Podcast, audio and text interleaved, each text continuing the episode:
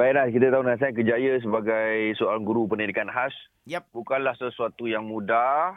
Lagi-lagi anak muridnya semuanya kurang upaya. Setuju. Aku setuju. Tapi kita nak ucapkan tahniah kepada Cikgu Hazim Azmi kerana dah 4 tahun sebagai pendidik, sebagai guru pendidikan khas ni dan baru-baru ni diberi anugerah sebagai guru inspirasi. Tahniah Cikgu. Ya, Duta KPM. Okey, terima kasih. Sepanjang 4 Ya. tahun cikgu, cikgu mengajar kan. Ada ke pengalaman yang cikgu tak boleh lupa cikgu yang Ya. boleh share dengan kita pagi Ya. ni? Pengalaman yang sangat-sangat berharga dah dalam kehidupan saya bukan hanya sebagai seorang guru lah. Di mana saya berjaya untuk membawa nama seorang murid pendidikan khas iaitu Irfan Haris Okey. okey ke peringkat antarabangsa, ke peringkat dunia. Wow. Di dalam pertandingan uh, Global IT Challenge. Wow. Uh, pertandingan ini merupakan uh, pertandingan yang melibatkan murid-murid yang OKU lah. Masya Allah. Okey, ah ke peringkat antarabangsa mewakili negara kita Malaysia ah Allah. di Korea. Wah. Ah so kalau bukan disebabkan oleh uh, apa ni COVID-19, Mm-mm. untuk tahun ni kami dah berada di Korea sebenarnya. So Okey, tapi alright. disebabkan Oh. COVID-19, untuk tahun ni ah, kita pertandingan ini dijalankan secara tali, atas talian lah. Ah, baik. tapi Ada benda perkara yang telah membuatkan uh, Allah ini menjentik hati saya sebenarnya. Okay, apabila Mhm. saya uh, bersembang dengan emak anak murid saya ni uh, iaitu Irfan Haris ni yang dia ceritakan dan berterima kasih kepada Cikgu Hazim dia kata kerana telah mengubah pandangan masyarakat sekeliling terutamanya rakan-rakan emak tu memberikan perhatian kepada anak murid saya ni yang sebelum ini Mm-mm. dipandang hina. Hmm.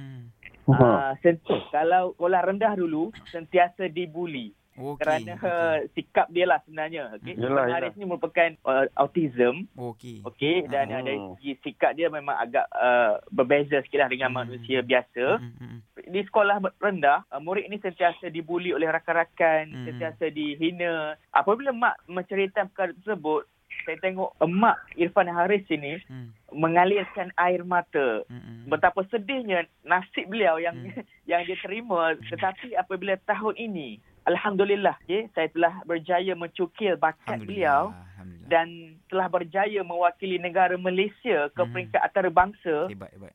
Uh, rupanya insan yang kita tengok sebelum ini yang serba kekurangan Hmm. uh, rupa-rupanya ada uh, bakat Kelebihan yang eh. sebenarnya Yalah, ha yalah, ada dia ada kelebihan, kelebihan yang dia. tersendiri Mm-mm. Uh, so selepas pada tu dah mula ramai orang memberikan perhatian kepada Irfan Haris ni. Alhamdulillah. Uh, so berbezalah dengan uh, apa yang telah dilalui. So itu yang uh, melalui apa yang Baik. emak Irfan Haris cakap. Dia sangat-sangat berterima kasih kerana Allah telah menghadirkan uh, Cikgu Hazim eh, sebenarnya untuk uh, membantu Irfan Asbab lah, Haris asbab lah eh. untuk uh, mem- menyedarkan orang lain ya jangan kita uh, menghukum sebenarnya Ya. eh, Ah, ah. sebab kita manusia ini ada uh, kekurangan uh, dan juga ada kelebihan masing-masing. Baik Cikgu Azim, secara ringkas kita tahu kadang-kadang ada sesetengah uh, mak ayah yang mungkin macam agak uh, down sikit lah bila dapat anak yang kurang upaya kan sebab dia tak nampak anak tu mungkin ada kelebihan. So secara ringkas Cikgu, Oh. nasihatkan benda macam ni. Kalau boleh bagi something yang Okey, positif baiklah. untuk mak ayah ni. Biasanya kita sentiasa dengar ya, dari masalah berkaitan dengan emak dan ayah. Hmm. Yang pertama kepada emak dan ayah apa yang pasti ialah uh, redha Hmm. dengan takdir Baik. dan uh, kebiasaannya manusia normal ini menganggap itu adalah ujian kepada OKU tersebut. Hmm. Tetapi tidak sebenarnya. Hmm. ia merupakan ujian kepada kita manusia yang normal ini Mhm. macam mana kita nak menyantuni Yes, yes. murid-murid OKU. Okey. Kalau kita sebagai seorang uh, emak dan ayah, Hmm. okey, kita ikutlah saluran yang betul dengan nasihat pakar Mhm. kerana kalau betul anak kita ini sememangnya ada kekurangan, uh, bolehlah ikut saluran yang betul lah. Baik. Uh, dan uh, kalau perlu untuk masuk ke kelas pendidikan khas, Hmm. uh, so kita kena ikut saranan daripada yang pakar. Kerana kelas pendidikan khas pendidikan khas sebenarnya ada pendekatan yang berbeza untuk menyantuni anak-anak yang kekurangan ini. Terima kasih banyak Cikgu atas nasihat tu. Itu dia terbaik ya. Okey. Semoga cikgu lebih berjaya dan saya rasa cikgu sebagai umur 29 saya rasa awak ni sekarang dah umur 39 mungkin. Cara cikgu cakap ni. Ya, Okey. matang. Cikgu, Assalamualaikum. Waalaikumsalam.